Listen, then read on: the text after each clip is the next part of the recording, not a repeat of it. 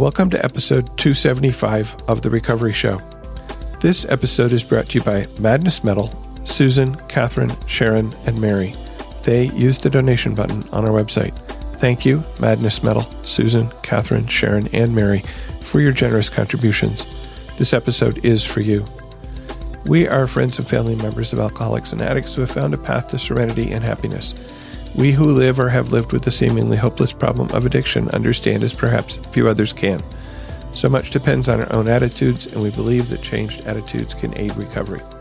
Before we begin, we would like to state that though we at the Recovery Show may be in a 12 step program, we represent ourselves rather than the program. During this show, we will share our own experiences. The opinions expressed here are strictly those of the person who gave them. Take what you like and leave the rest. We hope that you will find something in our sharing that speaks to your life. My name is Spencer, and I will be your host today. Joining me is Kate C. Welcome, Kate. Thank you. And I asked you to choose a reading that is meaningful to you. I'm going to start with a reading from Courage to Change. It is actually somewhat of a recent one. It is January 13th, page 13. Al Anon gives me great spiritual freedom because it encourages me to find a personal understanding of God and to allow others the same freedom. Until I could think of God in terms that were meaningful to me, I was not able to truly turn my life over to a higher power. My concept of God evolves. It changes and grows as I continue to change and grow. How wonderful it is, for now I sense a higher power that is alive as I am. Never in my life did I dream of finding such a source of serenity, courage, and wisdom. There is a sense of unique purpose to my journey through life. I am the only one who can live it, and I need the help of the God of my understanding in order to live it fully. Grounded in faith, I can hold tight to my course and meet the future with confidence. Thank you. Why does that speak to you? What prompted you to choose that one? Um, you know, I think the reason why this reading is so dear to me. And it's funny because I was going to initially go with another one, but then I obviously read this a couple days ago, given that it's just January 16th. I think really the foundation of my recovery has been um, the connection with a higher power. I didn't, I didn't have that before. I mean, I was raised from early on in a fundamentalist Christian religion, actually Mormonism. So from early on, I was like taught how to experience God, how to connect with Him, all these things, and that God was a Him, right? Right.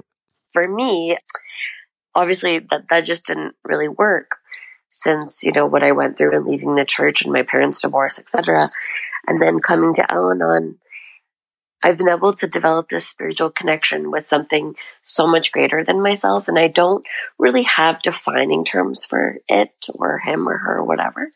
It's just a feeling I get when I connect with my higher power. And it's, I believe it's, it's truly what has made my life so wonderful today. Um, and the work I've put in Al Anon, but it, it really just coincides with this, the strength outside myself that I can connect with. Yeah. Well, thank you for that. So we're kind of coming at this a little bit sideways because now we're going to go back and start at the beginning. And actually, if you could introduce yourself, and then we'll uh, we'll dive into your story. Yeah. So I am Kate. I I guess we'll start from the beginning.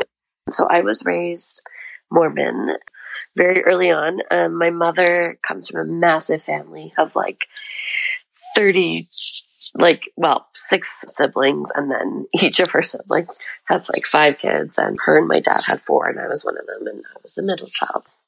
Anyway, so I would say I had a really hard upbringing.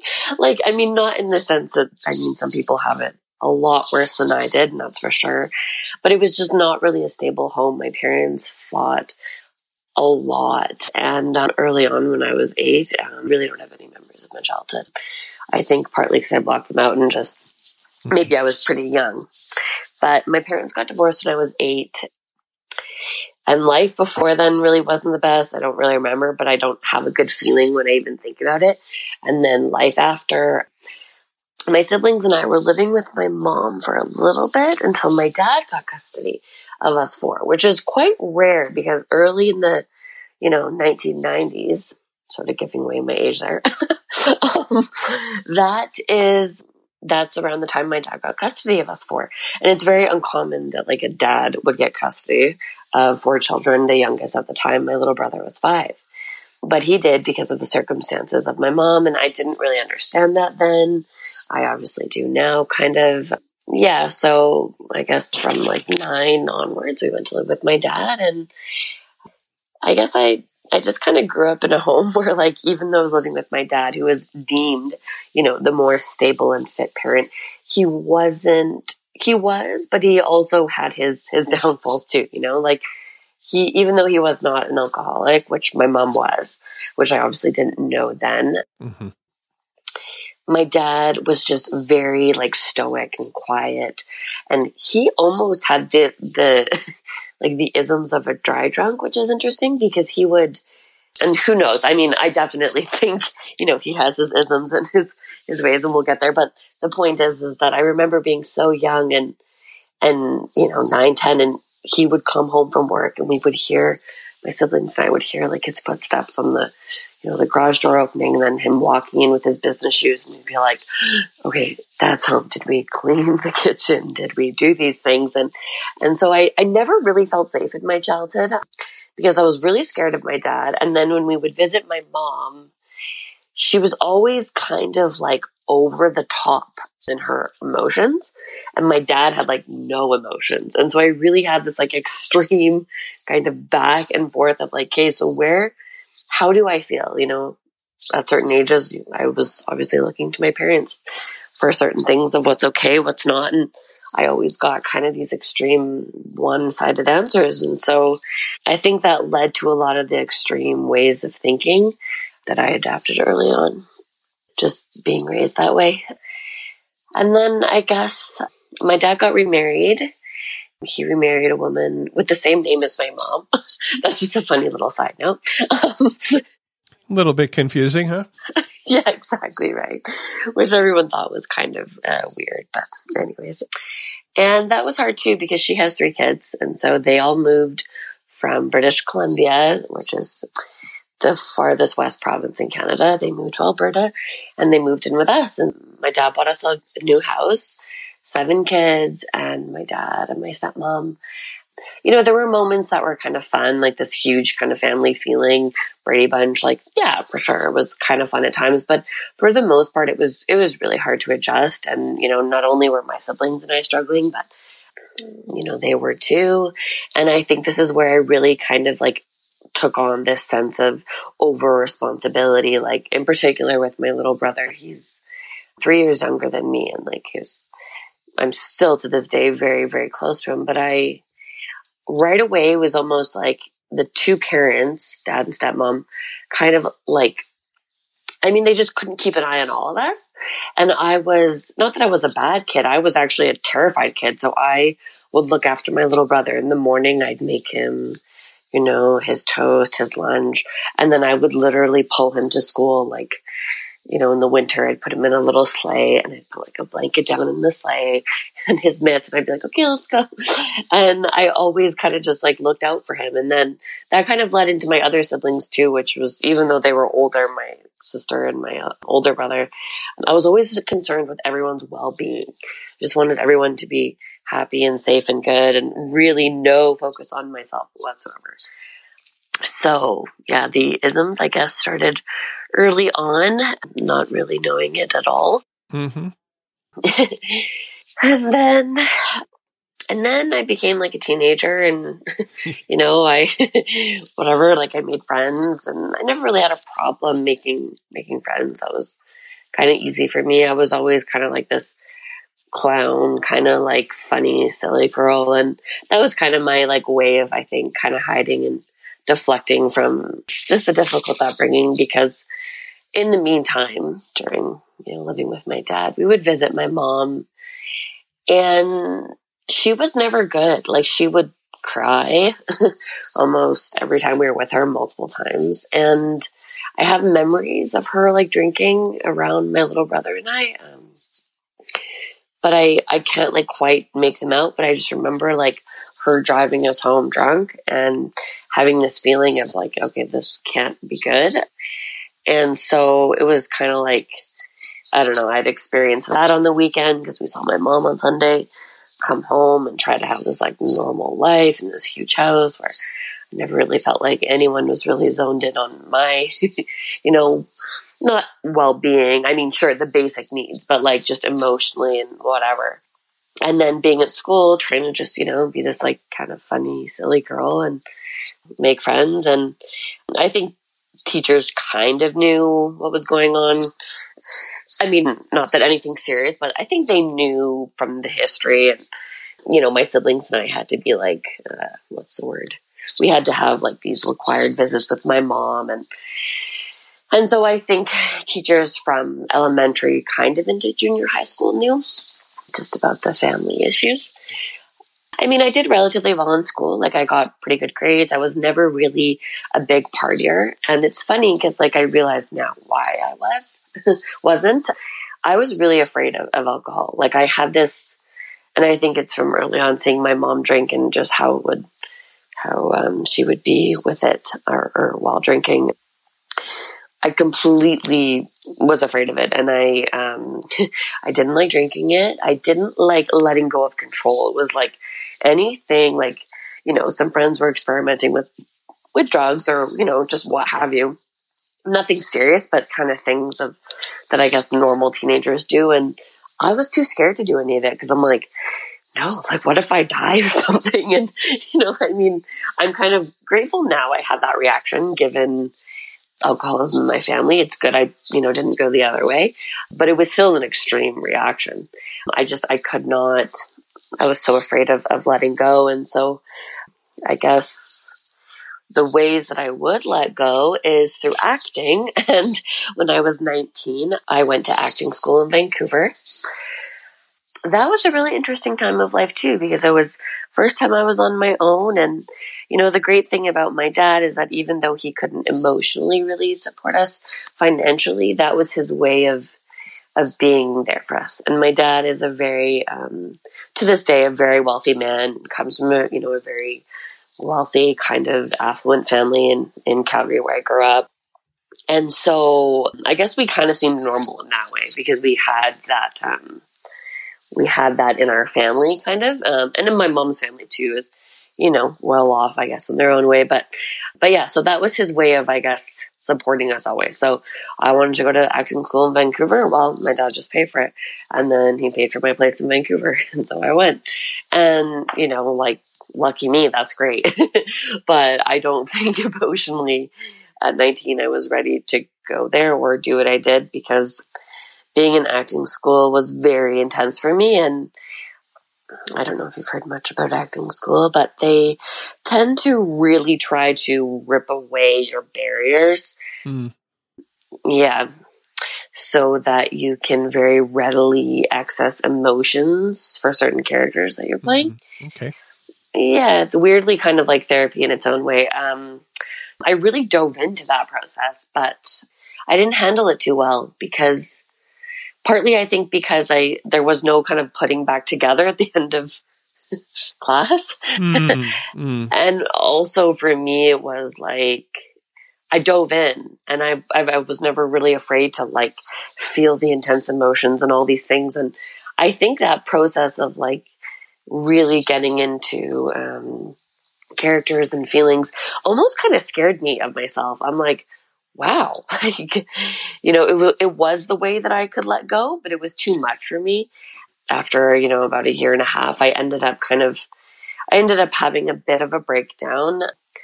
I went to the hospital and I was kind of nothing serious in terms of like, I mean, it was definitely mental health issues, but I recovered, you know, pretty quickly, I guess. And my, my dad came and got me and then took me back to Calgary and then sent me back to Vancouver and was like, you are going to finish acting school.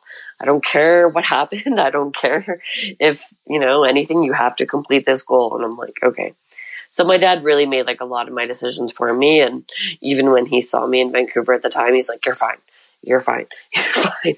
And, you know, I really didn't feel like I was, but that was his way, I think, of like making us better was just telling us you're fine. Mm-hmm. and somehow believing it. Okay, my dad thinks I'm fine. I guess I am. Yeah. After that, I moved back to Calgary after school. I was going to stay in Vancouver and act, but I, I really didn't want anything to do with acting after that. So I um, came back to Calgary and I thought, okay, I'm going to get a normal degree like most people and just go to university. And I did that, which was um, which was good. I went to school a bit of it in southern Alberta at a college there, and then I went back to the uh, west coast in Victoria, BC, and I finished my undergrad there in communications. And during that time in my life, I was around I think twenty one to twenty four. You know, those were some some good times in my life. I mean, even though I was not really you know, healthy and the isms were running wild and free, um, I I was away from my family, which kind of helped.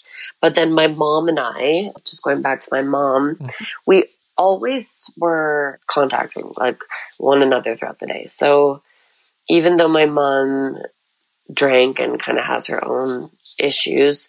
She always, I guess, one thing about her I didn't mention is she has this like wonderful personality in terms of humor. Like she's so funny, and during the day is when she doesn't drink or didn't then, and so um, you know even early in the evening too she wouldn't be drunk, and so we would just talk and laugh and I would tell her all my stories about school and guys and I kind of thought my mom was like wonderful because we grew up with my dad and he was really scary and I I always was like I didn't want to live with dad. And so I kind of just like had this fantasy like idea about my mom and and how great she was. Even though I remembered the the kind of bad memories, I still I guess children kind of idealize the parent they were never raised with. I don't know. Mm. Yeah. So I realized that like her and I had like a really uh, codependent relationship. I really, you know, if I didn't hear from my mom, I would struggle. Like, just I guess little things. Like if if I knew that, you know, if if she was up late one night, um, because I saw on social media or whatever, if I didn't hear from her the next day, it was really hard for me because I would go worst case scenario. Okay, did she like drink too much? Okay, like what happened? And always this train of um, thinking that was like worst case scenario, um, catastrophizing and obsessing, obsessing, obsessing. And so, like, really, I wouldn't hear from her. And then I would be like, okay. really couldn't do much until I did. I mean, I would try to put my focus on other things, but I couldn't have this sense of comfort or reassurance or safety right. until I heard from my mom and she was like, and always I would hear from her. You know, it usually wouldn't be until like the next day. And you're you're several hundred miles away at this point, right? Yeah. I don't have yes. a good picture how far apart these cities are, you know. Yeah, I'm pretty far away. Like I'm time zone wise, I'm only one hour behind, but um, Victoria is Vancouver Island, and then Calgary is in Alberta. So yeah, I'm I'm pretty far. You'll have to take a ferry from the island. I would have to oh, yeah. back to the mainland and then drive for probably like 16 hours. Yeah. Oh, that okay. That is a long ways. Yeah, like through the mountains. Through the mountains, yes. okay, so. so. I got that picture. So so you're worried about your mom, but mm-hmm. you can't go check on her. No. You can't go see her. You can't go say, "Oh, she's okay." Um, you just have to wait for the phone call. Yeah, exactly. I've been there. yeah, right.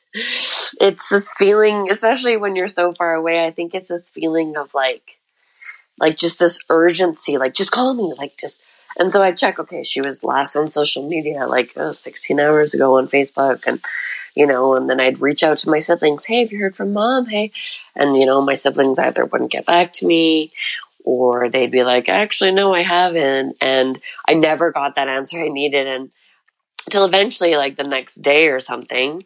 And then that night falling asleep i would i would just kind of force myself okay stop. She's fine. Go to sleep. But even if, if i wake up in the night you know to get some water i would look. Did she email me? Did she call? So always kind of worried about her.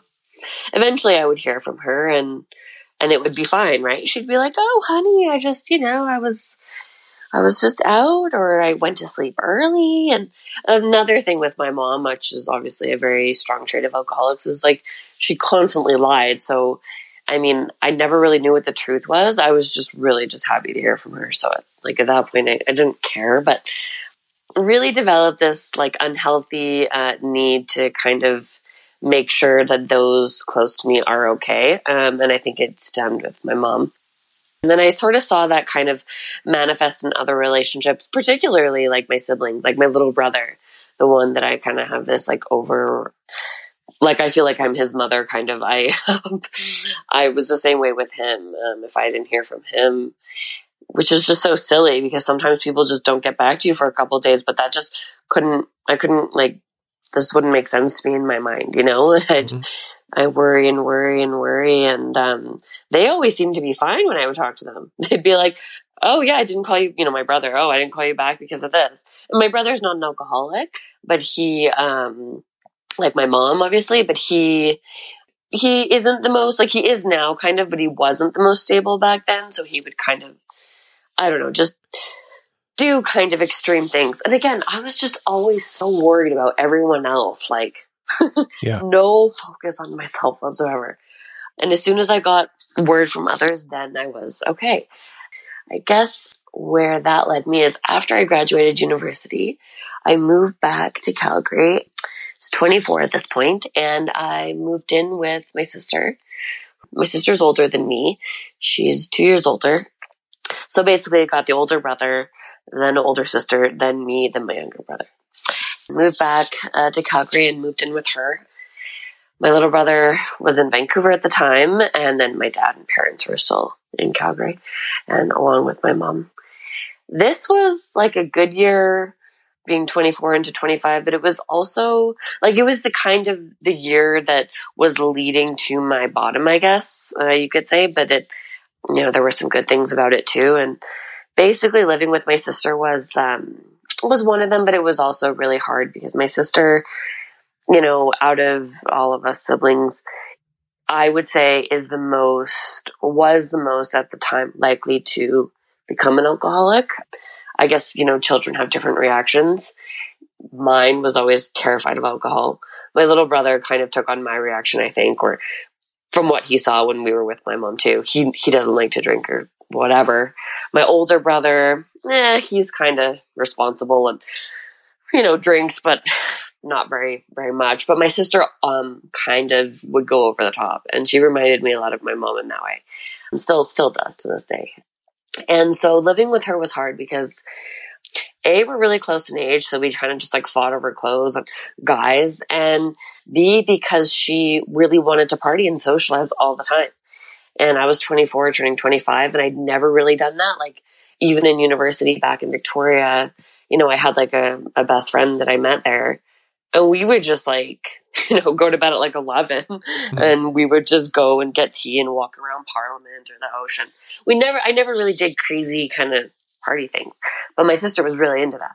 And she's really into like status and kind of material things. So when I was living with her, you know, she was really like, okay, Caitlin, like we're going to go out and we're going to do this and you're going to buy this outfit. And in a way, it was kind of like fun because I'm like, yeah, like, you know, I don't really do these things. But in another way, it was kind of going against what I really felt inside. Like, I don't know what I wanted to do. Like, I didn't feel safe doing these things. That was always my first reaction is like, okay, out of the comfort zone, I don't feel safe. Mm, yeah. Yeah, like I ended up going out with her and, you know, we would come home at 2 a.m. and I kid you not, would go to the washroom and like pour out my drink. And cause she would always keep tabs, like, come on, are you drinking that? We bought that for you like an hour ago. You know, I couldn't really say no to her because it was like, well, what, what, why wouldn't you drink? So I would kind of pretend to and whatever. And then by the, you know, end of the night, we'd come home and we'd have like a, just a, you know, I don't know, like a quarter left of a bottle of wine and she would open the fridge and chug it. And I'd be like, but why did you do that? Like, we're going to bed. And she would be like, so whatever. Like, she always kind of had this like party girl attitude, but mm-hmm. always kind of like, whatever. Like, it's, why wouldn't I?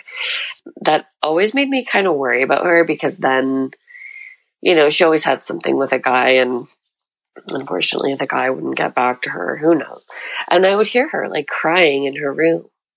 And I just remember going to sleep being like, oh, like this does not feel good inside. And so I started worrying, you know, about her a lot. But then as well, I kind of, I didn't know how to say no to her. So I did kind of take on the party lifestyle of it, but really never changing, um, the drinking thing. Like I never, I mean, I drank, but I, as soon as I felt like any sense of tipsiness or any form that could potentially lose control, I would stop. Um, I could really couldn't go past that point. Whereas my sister like went far past it. So yeah, I mean, we had some, some good times, some really, really bad fights. And meanwhile, I was, you know, back in Calgary. And so I was visiting my mom mm-hmm. um, in person now. And nothing much had changed with her. You know, she's, um, so my mom lives off the government, was still drinking, still smoking weed, and really doesn't have a social life. Really, just in the evening, calls her her close family and her her kids, and makes jokes and goes to bed. Um, that's really her life. And so I just go and visit her and it would be okay. But the thing about my mom that I guess I didn't really get into yet is that if and when I spend time with her, if I said something that was the truth of how I really felt, like commenting on her life or the drinking or, you know, she didn't really have the best hygiene habits, which is funny because like my mom pre kind of becoming an alcoholic, I guess living with or married to my dad was very beautiful and took such good care of herself and was just kind of this like proud lady and she clearly lost like all of that like alcohol you know demoralizes you and i could really see it happening with her um, and whenever i tried to say those things it was like i always got this terrible reaction from her and I was always terrified of her reaction, so I always just kept my mouth mouth shut and just kind of played games and just laughed. And you know, we would talk about boys and just keep it nothing too real. But if by chance I said what I thought, because I am pretty good at that, even though I was fearful of her reaction, I would always, always come home and I knew that I would get some terrible email from my mom when she was drunk. Mm. You know, stating you have no respect for me. How could you say this? And just, you know, really put me down, think of really traumatic things that happened to me and comment on them and just, just like really horrific emails. And it's funny because I would get these emails and rather than being angry at her, I actually took on the reaction of like, oh my gosh, mom, I'm so sorry. I'm so sorry. Like i just want to make sure that you're okay you know? Like i mm-hmm. i didn't care about my my needs or how i felt or the fact that like i read these emails and they were so sad and you know hurt me. I just i didn't care. I just was like mom i'm so sorry. Please please please forgive me. And she wouldn't. And so she wouldn't talk to me for like two weeks. And then i would do you know i don't know two weeks would go by and I guess her, you know, she would change her mind. And then I was like her best friend again. And so I really started getting into this pattern of like up, down, like, oh, I love you. One day you're the best daughter in the world. Oh, the next, you know, you're terrible, awful. And just kind of like just, just the highs and lows, I guess, of mm-hmm. the roller coaster of alcoholism. And I was totally riding it because I didn't know any other way to really live or communicate or interact with her and so yeah and then i guess what i want to call the good part kind of is i was so 25 now um still living with my sister and i met this guy really briefly and um and I didn't think too much of it at the time because I was kind of dating someone in a different city, but nothing serious. But it was funny because I kept bumping into him and bumping into him in the street. and I lived downtown with my sister and, you know, so people walk everywhere. Anyways, long story short, we kept bumping into each other and, um, finally we chatted after like a few times. And he basically asked me to dinner and he told me that he was recovering alcoholic. and it's like, oh, go, go figure. I totally attract that guy. like, you know, most of us or whatever. but the good thing was is that he, he didn't drink, you know, uh, or he told me like, I, I don't drink. I'm in the program. And he told me that right away. And I had no, like, that, that didn't matter to me. I was like, oh, yeah, that's totally fine. He seemed really serious about it. And I just got this really warm and really, you know, kind uh, vibe from him. And so the first night, he took me out to this wonderful restaurant and he ordered me a bottle of wine. I'm thinking like, okay, I don't even drink, but I didn't say that. So I was having a little bit. And then throughout the night, I'm like, by the way, like, I don't really drink. He's like, oh, like, I didn't know. I thought, you know, like, you know, thought you lived downtown. Maybe you party. You might want to drink. And I'm like, I'm like, no, I don't really. And so um, that was kind of, I think, a relief for him and, mm-hmm. and a relief for me. And so, anyways, um, long story short, um, that guy like pretty much instantly became like my boyfriend. And turns out we lived on the same street, which is why we kept bumping into each other. Yep, yeah, makes sense. yeah.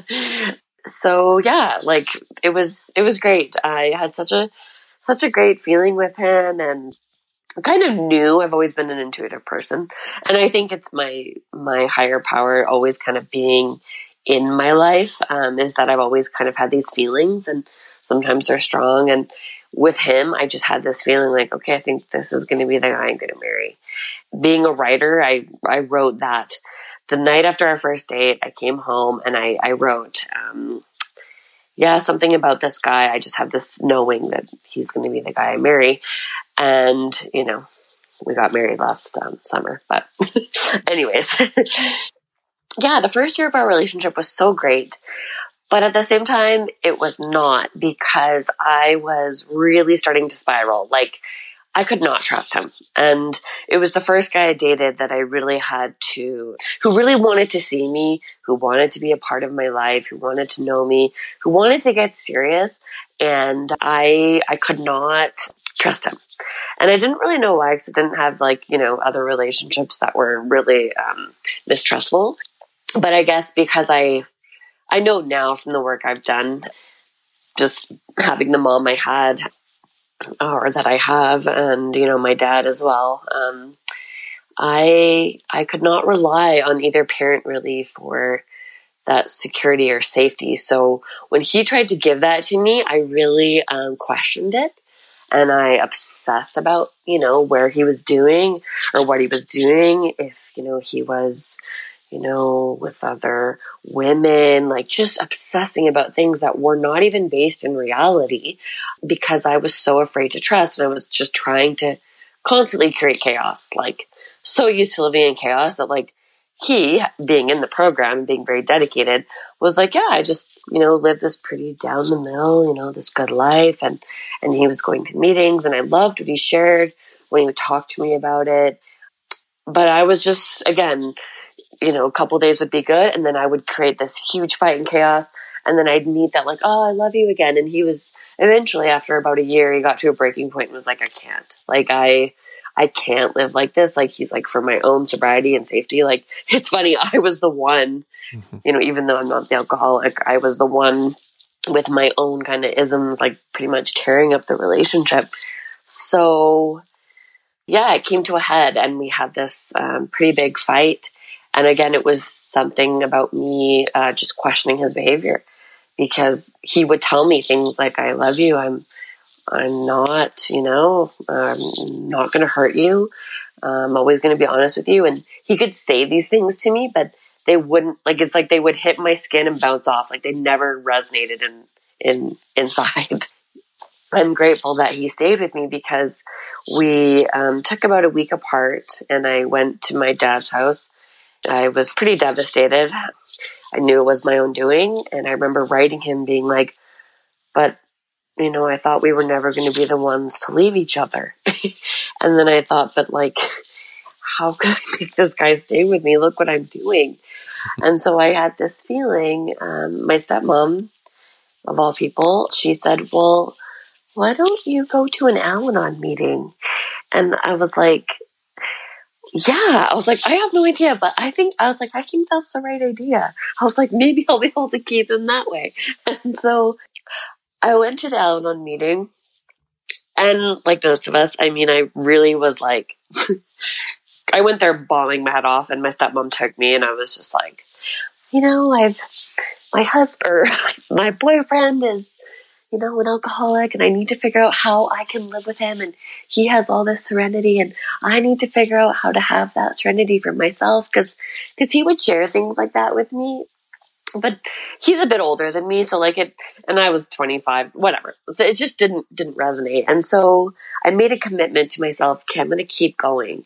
And so I told Derek, you know, I'm going to Al Anon. I I wanna do work on myself for us in this relationship and and I guess that like once he heard that, because I guess you know he knew inside I'm I was a really good person. I just um, you know was struggling with things from the past and learned behaviors and stuff, and so he gave me a chance, and I um, I kept going and Al Anon, and I was so dedicated, and I knew that the only way to keep this guy was to do work on myself, and so within about a month, I got a sponsor and I um, I remember listening to her speak, and just from across the meeting, the things she was saying, I just had this feeling, okay, go ask her, and I did, and turns out her partner, you know, is also a recovering alcoholic. So I didn't really know like much of um, why she was there. I just knew what she said resonated, and turns out we, you know, relate in many ways, and so. I started going through the steps with her. I still had outbursts. You know, I still had moments where I didn't trust, um, didn't trust him, and I questioned, and I tried to create the chaos. But the good thing was that I had the awareness now, and I could see my behavior, and I could go to my sponsor and talk to her about it, and she would kind of, you know, give me a list of tools of what I can do, and then I would share them with Derek, my boyfriend at the time, and he would you know, be that support for me. So it's like all of a sudden I had all this kind of comfort around me to like explore why I was the way I was. and so I, yeah, I, I kept doing that. And I just noticed my life getting increasingly, increasingly better. And it's not that there weren't bad days, because like there were, there were some hard days, some days where Derek and I fought again, you know, due to my own behavior, you know, maybe things he did, whatever. But I guess because of Al Anon and this new way of life and this too shall pass, I just had this sense of like, I will get through this and it will be okay. That mentality has, has definitely just amplified. The more I work the program, the more I utilize the tools, the more I read the readings, the more I connect with my higher power you know, the other thing that's great is that it, it's helped me with my relationship with my mom. I mean, my life started to get really just so much better and you know everyone could see like wow she's she's really happy she's really maturing and so shortly after my sister who living in spain at the time um, moved to spain after calgary she started going to al-anon in, in spain hmm. and yeah which is pretty cool for her and she um, you know, got a sponsor there and is going through the steps. I think it was partly because my mom was visiting her in Spain and my mom was drinking terribly. And so she had her own little incident with my mom and decided, well, I'd better go too. so had you talked to her about it? So that's how she knew about it or she, did she just know about it on her own? Um, no, I, my sister and I, you know, are close. We've definitely butt heads, but I shared with her, you know, what was going on with me. And I, I think that, you know, the attraction based on promotion, I mean, I was definitely kind of promoting it to my siblings because all of a sudden I could see like, you guys, we're so, this all makes sense now. You know, like, listen to me, I know the answer. and how did, how did they react to that? Well, my, um, my brothers were kind of like, no, you're, you're crazy and annoying. Um, but my sister, she at first it was funny. She went to one meeting mm-hmm. and she was like, mm, no, I don't know. I, I, don't think that works for me. And I'm like, okay, like, yeah, whatever, you know? Yeah. And then something else happened with my mom and she was like, I don't know why, but I have this feeling that I should just go to a meeting again. And I'm like, well, you should go. And so she did. And she kept going and, you know, it's transformed her life too. Um, so it's, it's really, been a huge blessing for her too. And so now um, I have like a home group that I go to every Saturday morning, and I have um, a sponsee, someone I sponsor, and I have my own sponsor, obviously. And I don't know, like, it's not that the thing I, I notice about life now is that, like, it's kind of like I notice the isms that I have and that were passed down through generation generation, you know, over responsibility, obsessing about other people, being, you know, for me, always just really fearful and putting others before me, you know, being really self sacrificing. And I definitely took on the victim role and, you know, always wanted the award for like, oh, I had the hardest time. And, you know, especially being an actress, I could really play into it. And now I'm like, okay. now I'm like, okay, you know, I can see those things in myself. And I think that that's where the program has really changed me the most. Obviously, I've done the work, but it's, it's like seeing the patterns of behavior that I was taught from early on how to think, how to interact with others in the outside world. Now I can see those old patterns of thinking and I'm like, I can almost like I, I just I don't attach to them anymore. And I think now because I, you know, work my program and in every aspect of my life, I really try. I think it's like I've created new ways of, of thinking. And so when the old instant reaction wants to come up, sometimes it does. I mean, if I'm hungry, angry, lonely, tired, right? Halt. But most of the time I can sit and be like, you know, my sponsor always says to me, God is in the pause. And so if I want to react in the defect or just something, I can stop and be like, no, don't. And obviously that doesn't happen all the time, but it happens a lot more now than the old reaction. And I feel like I kind of have this space between myself and my defects, like, you know, asking for them to be removed. For me, it's not like they're just poof gone. For me, it's like the more I work my program, the more there's a space between me, the person my higher power, I think, wants me to be, and then the sick generation pattern of thinking that I was taught. And I think like the more I work my program, the greater that space gets to be from me and those old ways of thinking. I think that's the greatest gift of all because it took time. You know, I was still pretty on autopilot, but the more use the tools, the bigger and bigger the space got.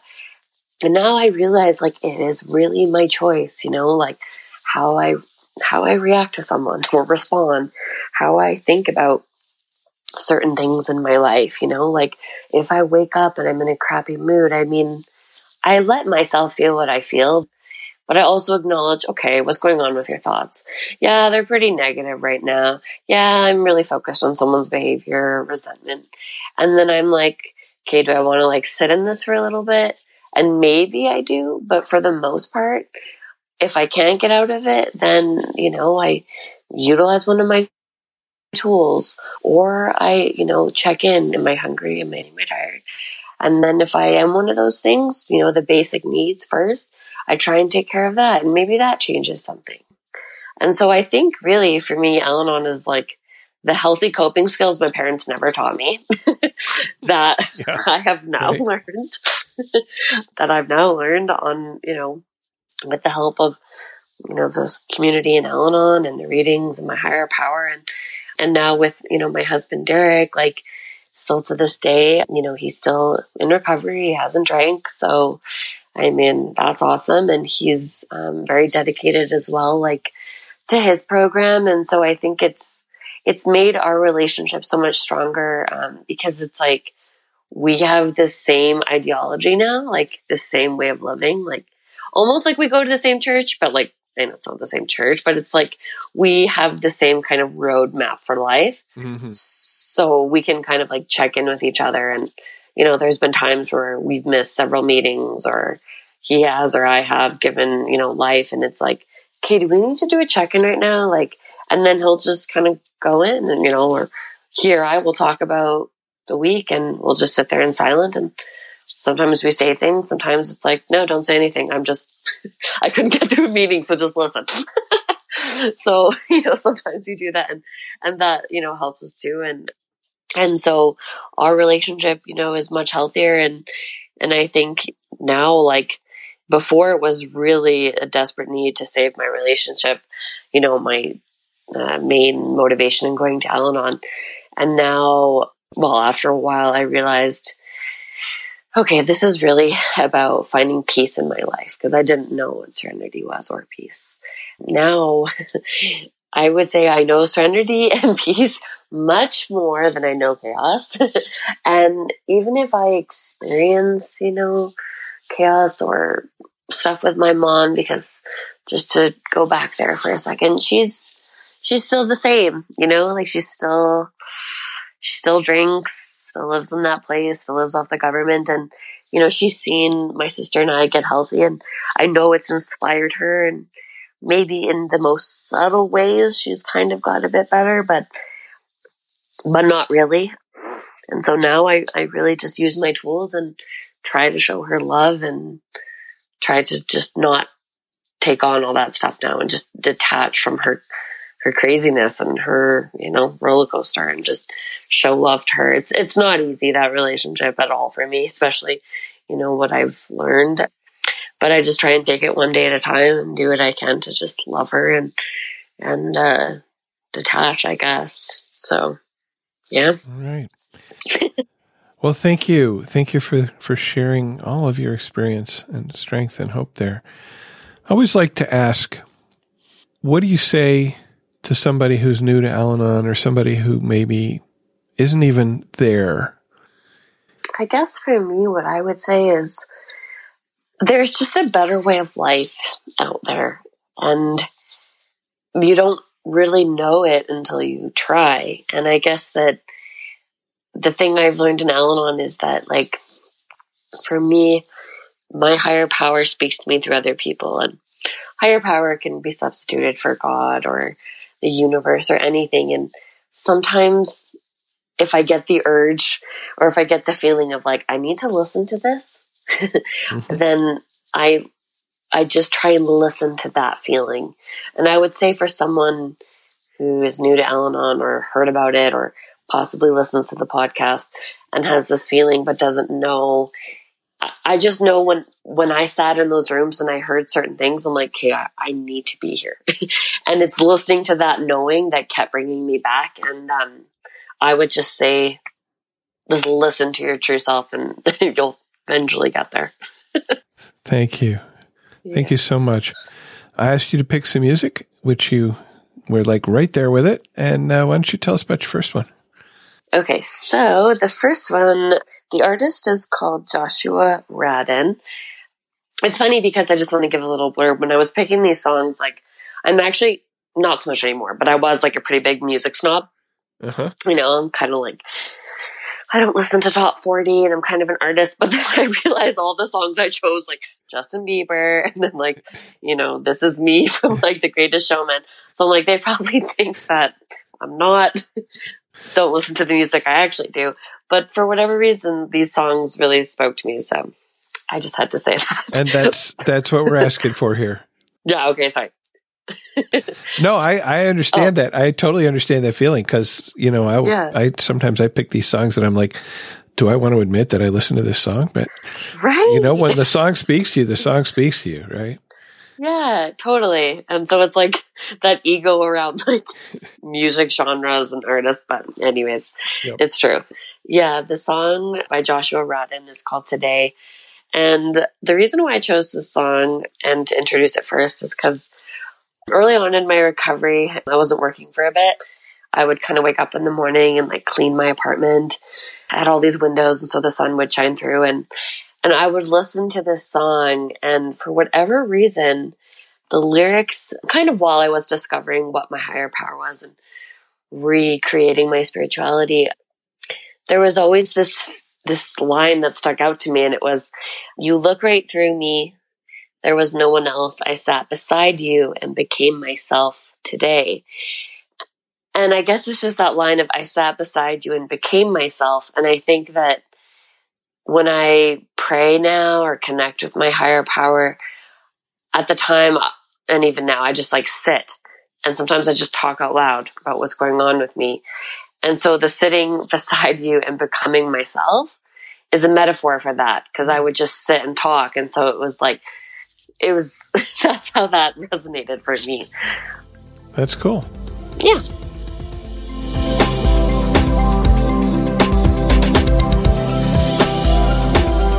In this section of the podcast, we talk about our lives in recovery, what's happening in our lives this week. And, you know, you talked so much about yourself. I don't know if you have anything you're going to want to add, but I thought I'd throw in a little bit about what's going on in my life, you know, the, the ongoing soap opera. Please do. Or whatever. Okay. yes. Um, uh, I was at, at church on Sunday and I work with the seventh grade and we always, at the beginning of, of our hour or so together, we always check in and, you know, we call it different things. We call it check in. We call it joys and sorrows. Uh, I've, I've heard it called roses and thorns, which is a little funky, but some kids are like, man, nothing much happened this week. And, uh, you know, one girl was, I had my first date this week. It was cool.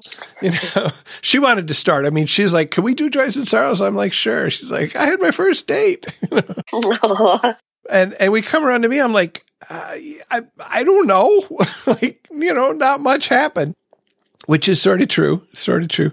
But thinking about recovery and thinking about, I, I, think most of the recovery in this week was in meetings. Although, okay, so last time I said one of the things that I'm looking forward this year is I really want to recommit to physical health and spiritual health, uh, mental health, but physical in particular because I kind of slacked last year after my my surgery and and uh, I said, you know, I want to go to the gym or walk to work or something at least three times a week and and then I got sick. you know, I had a cold and I'm like, I do not feel like walking to work. I sure as heck don't feel like going to the gym. So I don't think I made three times that week. But one of the things that I have learned in this program is you can always start over, right? Mm. You can, you can always reset. You can always say, this is, this is the start of my day. This is the start of my week. And so when I'm like, oh my God, I didn't make my three days. I failed. I'm going to stop. No, see, that's the point, right? I don't have to hit that place where it's like, oh, I failed. No. Okay. I'm going to start counting from today. We're going to, you know, keep going. I went to the gym this morning and then I walked three flights of stairs up out of the parking garage and, you know, I felt good about it, right? And my legs are not feeling good about it, but that's a separate issue. I also, I think I, I was listening to uh, Science Friday, which is a NPR show where they talk about science issues, and and they had somebody on who was talking about the benefits of being fit, and they weren't saying like exercise particular, but they did a population study. So they looked at a whole bunch of people and measured their fitness in I don't know what how whatever way they measured it. And they found that between the least fit and the most fit in this group of people, it was like a five times difference in the rate of mortality. Wow. I'm like five times. Like, okay, they're really, and it's like, you don't have to get out there and run a marathon. Okay. Like just going from being totally unfit to a little bit fit is maybe a factor of two in, in you know, your chance of dying or not dying, I guess is more to the point, right? I'm like, okay, so here's some more evidence. This is my higher power speaking to me saying, hmm. keep doing this thing. Keep doing this thing. And one of my coworkers came by and said, So are you going to do the 5K run again this year? I'm like, Well, I don't know. I don't know. And she's like, You really should, you know. You're going to do 10K this year? I'm like, No, I'm not going to do 10K. and it's not till June. Okay. I can totally get back in shape by June. Anyway, so that's, that's the health thing meetings, we had a uh, meeting on Saturday was uh, step two, right? Came to believe that a power greater than ourselves could restore us to sanity. And I don't remember exactly what I said, but I, I thought about a thing that one of my friends who struggles with this whole higher power concept, and we're we're working some steps together, and and we're at step six, where you have to like trust your higher power to be able to take your defects of character away, so that you can become entirely ready. And my friend sponsor said, look, your higher power could be anything. Your higher power could be this tomato, which is sitting on the table in front of you. All you have to do is be able to give, give over the things that you want to let go to whatever your higher power is. And so for, for the Christmas holiday, one of our other friends got this friend a couple of plastic tomatoes. and they're using it, right? It's like, yeah, I'm giving my defects of character to this freaking tomato and it works. Oh, that's awesome. And then this morning, I was listening to a podcast called Sober Speak, which I think I've mentioned a couple times, and um, I was actually on it a, a couple few months ago. Oh. It's a guy who basically does what we're doing right now, mostly with alcoholics. The guy he had on the one I was listening to this morning is sort of the founder, I think, of a meeting. It, they call it like the the agnostics us we agnostics is what they name their meeting after that chapter in the in the book because oh yeah. he calls it a secular AA meeting so they don't pray um, they don't talk about God. They've I don't know exactly. I mean and apparently now there's a pamphlet from AA called the God Word. Hmm. it's experiences sharings from atheist and agnostic members of AA and I thought you know this is really interesting and I'm going to like ask one of my AA friends if maybe they can snag me a copy of that pamphlet because I have so many people that I work with, whether, you know, sponsor them or, or we're working the steps together that really have a lot of trouble with the higher power mm-hmm. concept. And, it, you know, sharing other people's experience around that, you know, could be helpful could be helpful. I mean, I go back and forth on this higher power thing. You've probably heard me talk about it in the podcast. Like, you know, today, as, today I have God and tomorrow it's like, I don't know, there's something out there in the universe and, and I hear, hear the voice through, through the people in the program. I'm comfortable with the word God these days, which I certainly wasn't when I got here. So, you know, that's progress. And then, uh, Sunday meeting, uh, we had a bunch of newcomers. So we, in that meeting, we do first step where we, we read the first step out of how Al Anon works and then all of us who've been in the program for a while share a little bit about our experience. You know, we only got an hour, and so uh, you can't go into a lot of detail in your five minutes or whatever you got. And maybe the newcomers say something and maybe they don't. It's always helpful for me, even, you know, I hope that I say something that reaches the people who are coming to the meeting for the first time. Mm. It also reconnects me to where I was and why I'm still here. Yeah. And I never say all the things I want to say. Hmm. Uh, so that's my week. Um, anything you want to highlight uh, that you didn't already say? um, no. okay. All right. no. That is that is perfectly understandable. So coming up, Eric will be joining me in the next episode. We're going to talk about would you rather be right or happy, which is always a great topic. I don't know if you've ever been to a meeting where that was the topic. I haven't. It's it's a question I have to ask myself, not necessarily daily, but frequently. Mm-hmm. Probably at least daily, actually. Would I rather be right or happy?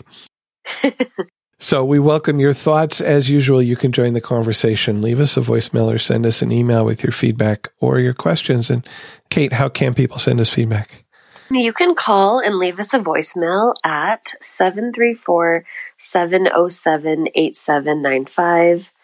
Call right now to 734 707 8795.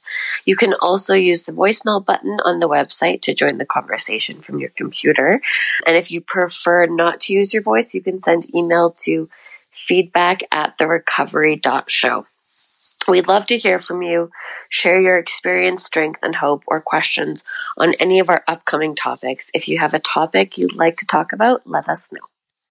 And our website, as mentioned, is therecovery.show, where we have all the information about the show. We have notes for each episode, links to the music we talk about. Uh, almost always, I find a, a music video on YouTube, links to some other recovery podcasts and websites. And I also, in the show notes for each episode, I will list the things we read. If we talked about something that we want to make a link to, I'll also put that in the show notes. So you can always go to the recovery.show slash 275 for this episode. Well, your second song here, you said Justin Bieber, and here we are. oh gosh. you know, I found myself Canadian. I actually found myself listening to a Justin Bieber song the other day and liking it and I was like, "Wow, what?" so, you know, you got to get past the image, right? It's so true. it's true. And at the end of the day, no matter how they're portrayed in the media, they're human beings, right? So that is also true. exactly. The song I chose is Life is Worth Living by Justin Bieber. This one kind of symbolizes how I got to Al Anon. So basically, some of the lyrics are ended up on a crossroad, trying to figure out which way to go. It's like you're stuck on a treadmill, running in the same place. And that image to me is like the insanity, right? The insanity of alcoholism. Doing the same thing over and over, stuck on the mm-hmm. treadmill, running in the same place. And, you know, we learn obviously about that. And so when I hear that, I'm like, mm-hmm. And then it's kind of like the desperation where it's like you have your hazard lights on now, hoping that somebody will slow down, praying for a miracle. Had a couple dollars, a quarter tank of gas with a long journey ahead. You see a truck pull over God sent an angel to help you out. He gave you direction, showed you how to read a map for the long journey ahead. And so for me, I'm like, well, that's kind of how it was for me. I, I got to Al Anon and they gave me this kind of roadmap for how to navigate, you know, my life ahead. And if I choose to, you know, use this as my navigation, then that's my choice and I do. And so, yeah. yeah. yeah. No, I like that. And, and I like that image of, you know, you get a map and a, and a journey, and but you still have to you still have to take the journey yourself, right? Exactly. Yes.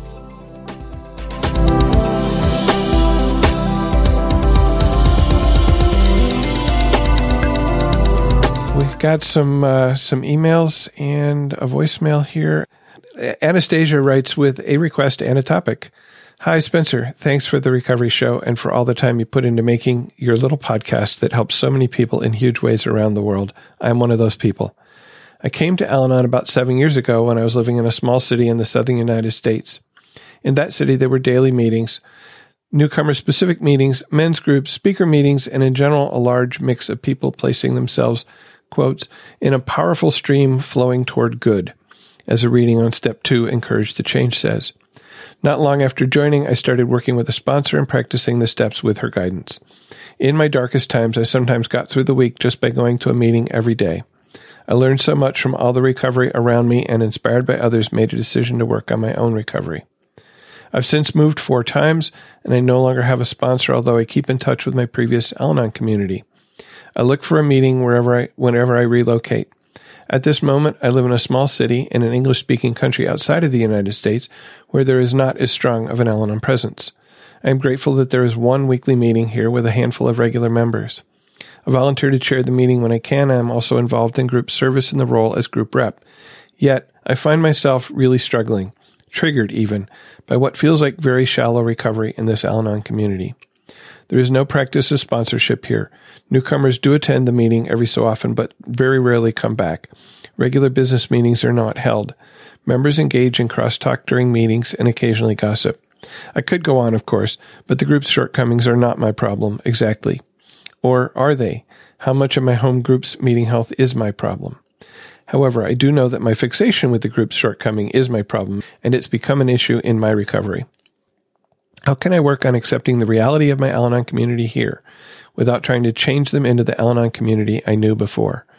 How can I practice recovery in all my affairs, even when the affair in question is my relationship with Al Anon itself? I have been using the serenity prayer in my head whenever I catch myself grumbling mentally about the meeting or comparing its health to the health of other meetings. To that end, I suggested that the group hold regular business meetings and then suggested at one of these business meetings that we study the traditions. The group has decided not to do that. I want to respect the fact that this group has its own conscience, its own higher power, and that everyone in this meeting is on their own path to recovery. I'm working on changing my attitude and adjusting my expectations. Listening to recovery podcasts and reading Al Anon literature on my own helps. Do you have any experience, strength, and hope around the intersection of meeting health and personal recovery health? Around using your program in your relationship to the program outside of you? Perhaps this is something to dis- consider for a future discussion topic. I would love to know what other members have done when they've encountered this sort of challenge in their own recovery. Love and Al Anon service, Anastasia. And I think you're right, Anastasia. This is a huge topic. um, I will say, one of the meetings that I attend did not have regular business meetings and just sort of coasted along. We did, we did greet newcomers and and and do a first step meeting when we had a newcomer, although some of the longtime members kind of grumbled about that. And recently, one of my friends joined the group and felt that this group needed some some better health and said, you know, we should have business meetings. And what's interesting is the first few times we had it, the people who'd been there for a long time were like, I don't know why we're doing this. We don't need to do this. We're doing fine. But as we continued to meet, as we continued to talk about, you know, what was happening in the meeting and what wasn't happening in the meeting and what we might like to do, the long timers who were at first kind of, you know, hesitant really started pitching in and we did agree to try once a month doing a tradition study at one table. So it can happen. And sometimes it can't. I don't know. That that's what I've got. Do you have any thoughts on this, Kate?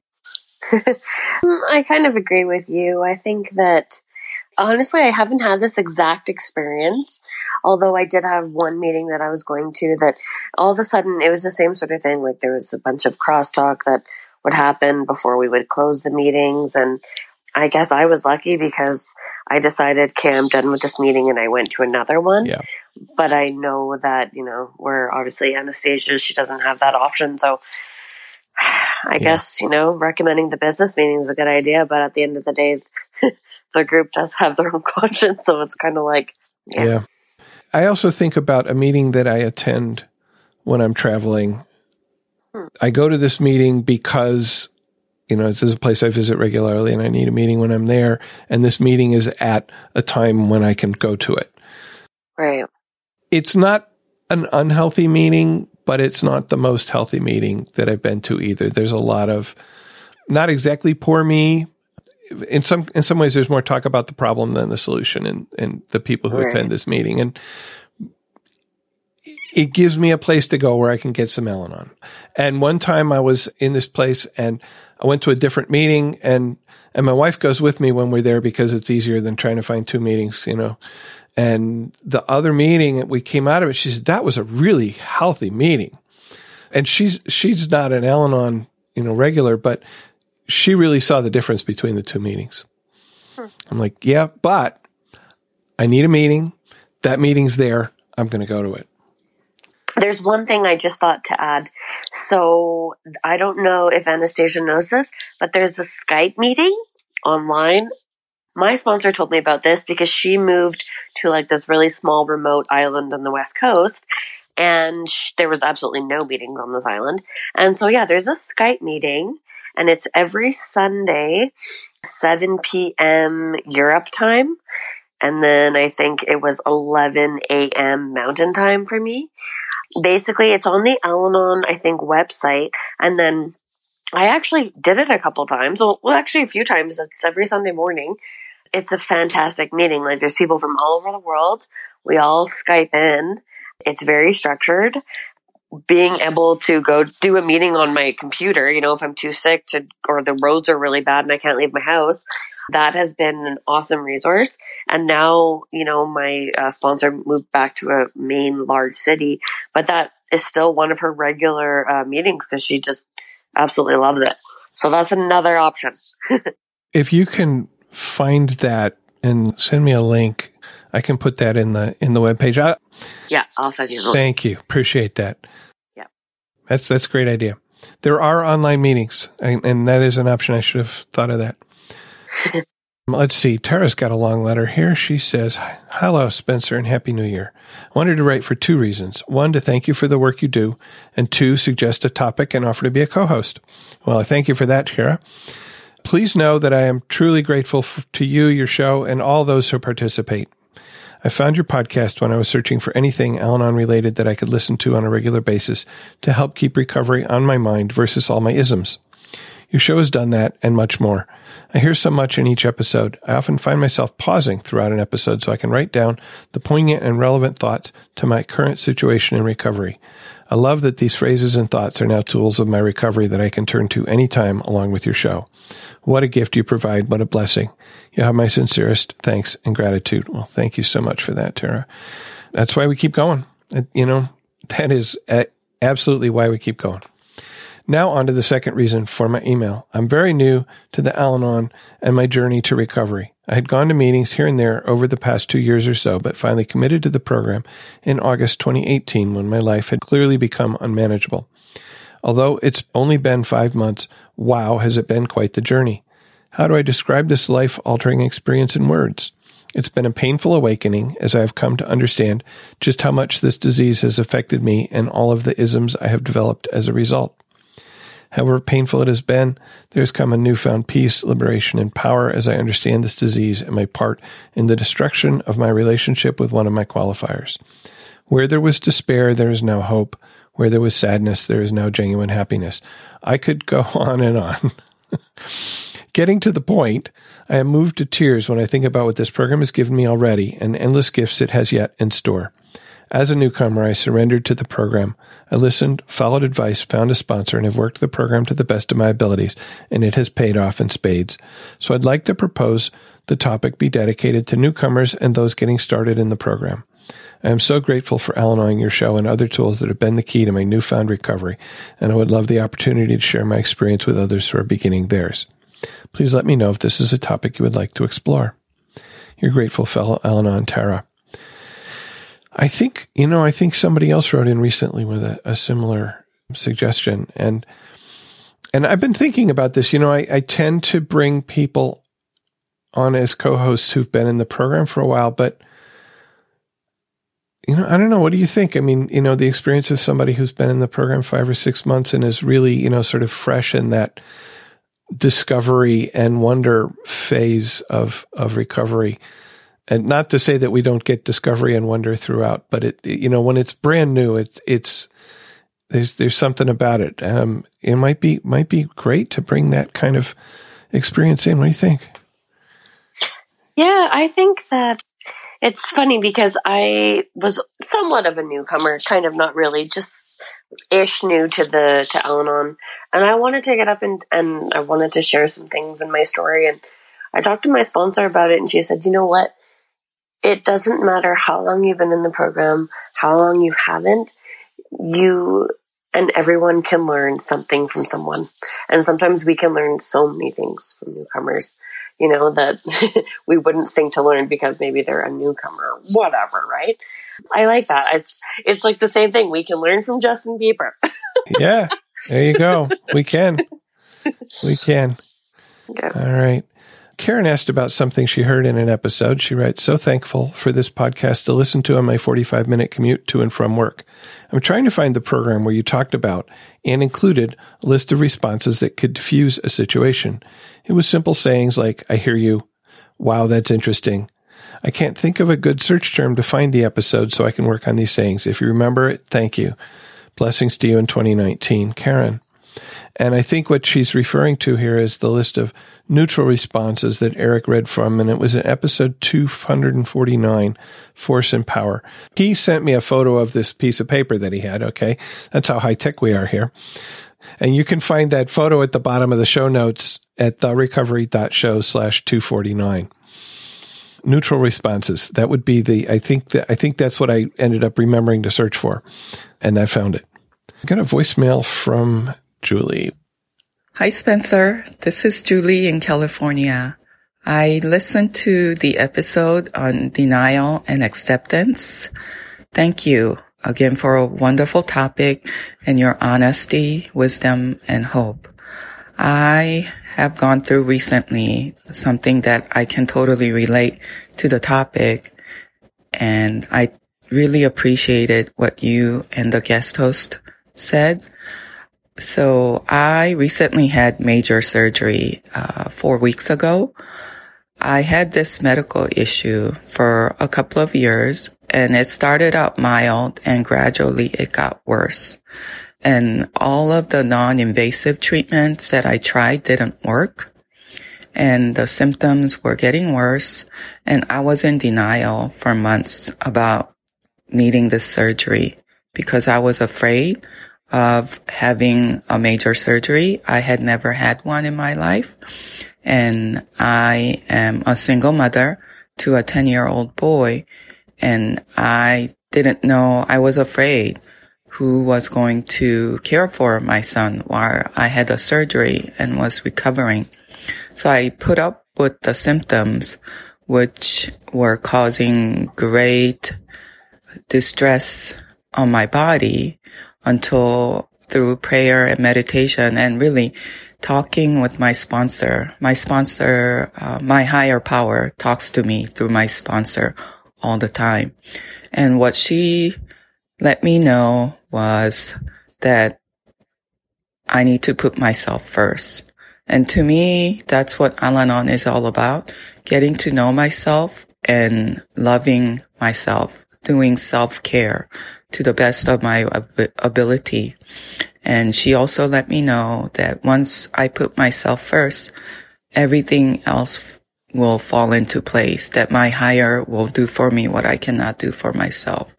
So when I really came to acceptance in my heart with that and made the decision to have the surgery, everything really did fall into place.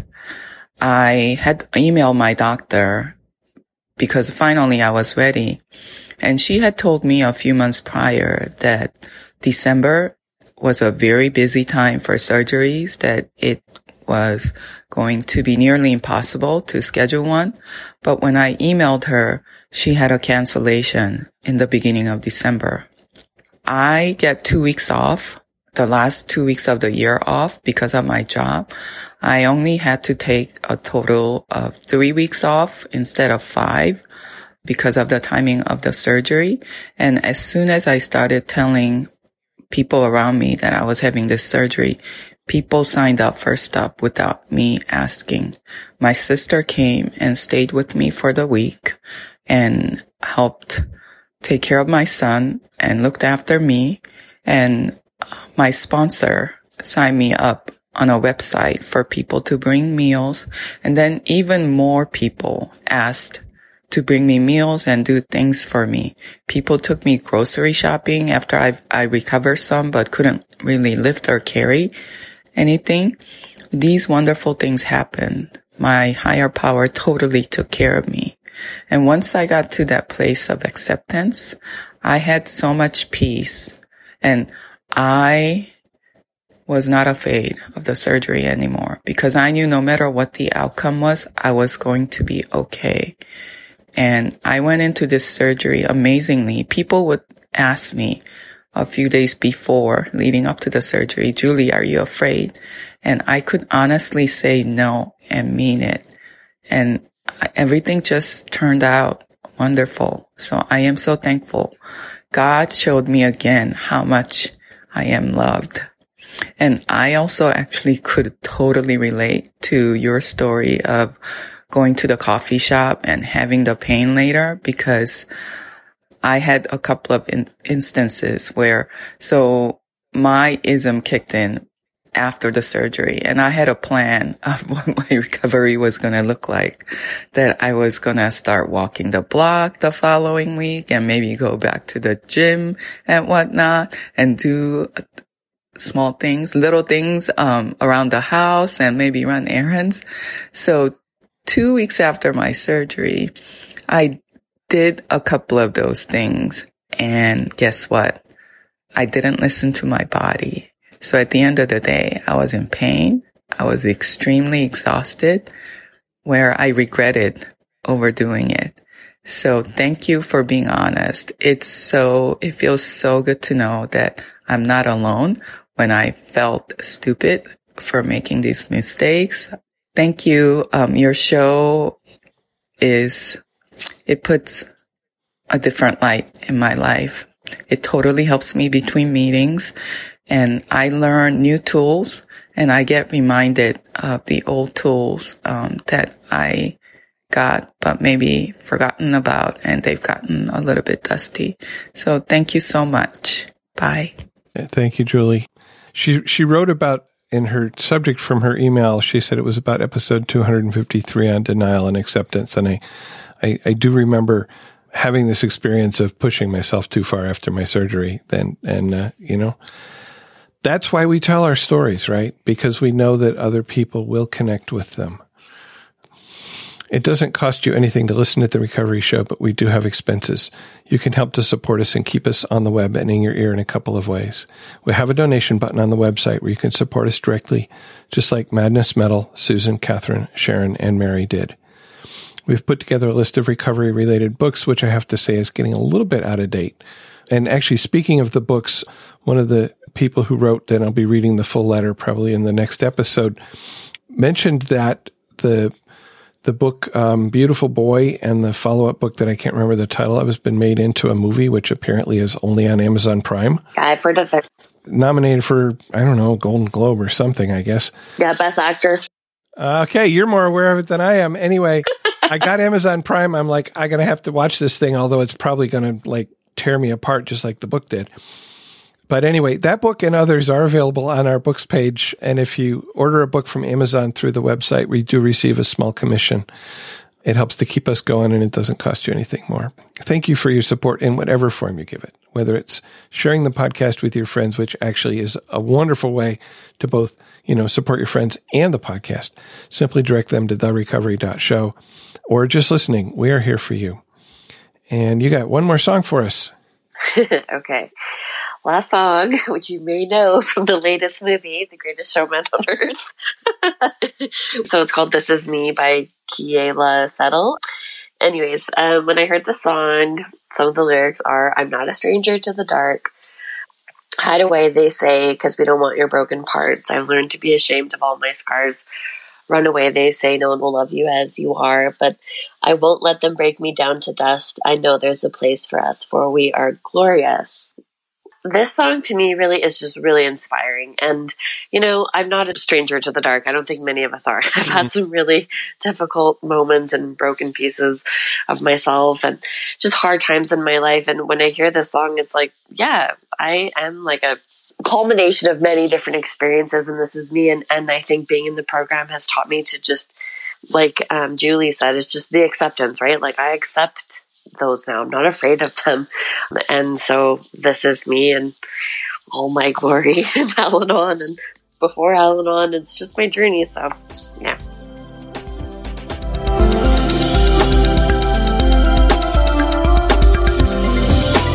Thank you for listening, and please keep coming back.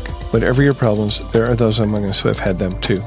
If we did not talk about a problem you are facing today, feel free to contact us so we can talk about it in a future episode May understanding, love, and peace growing you one day at a time.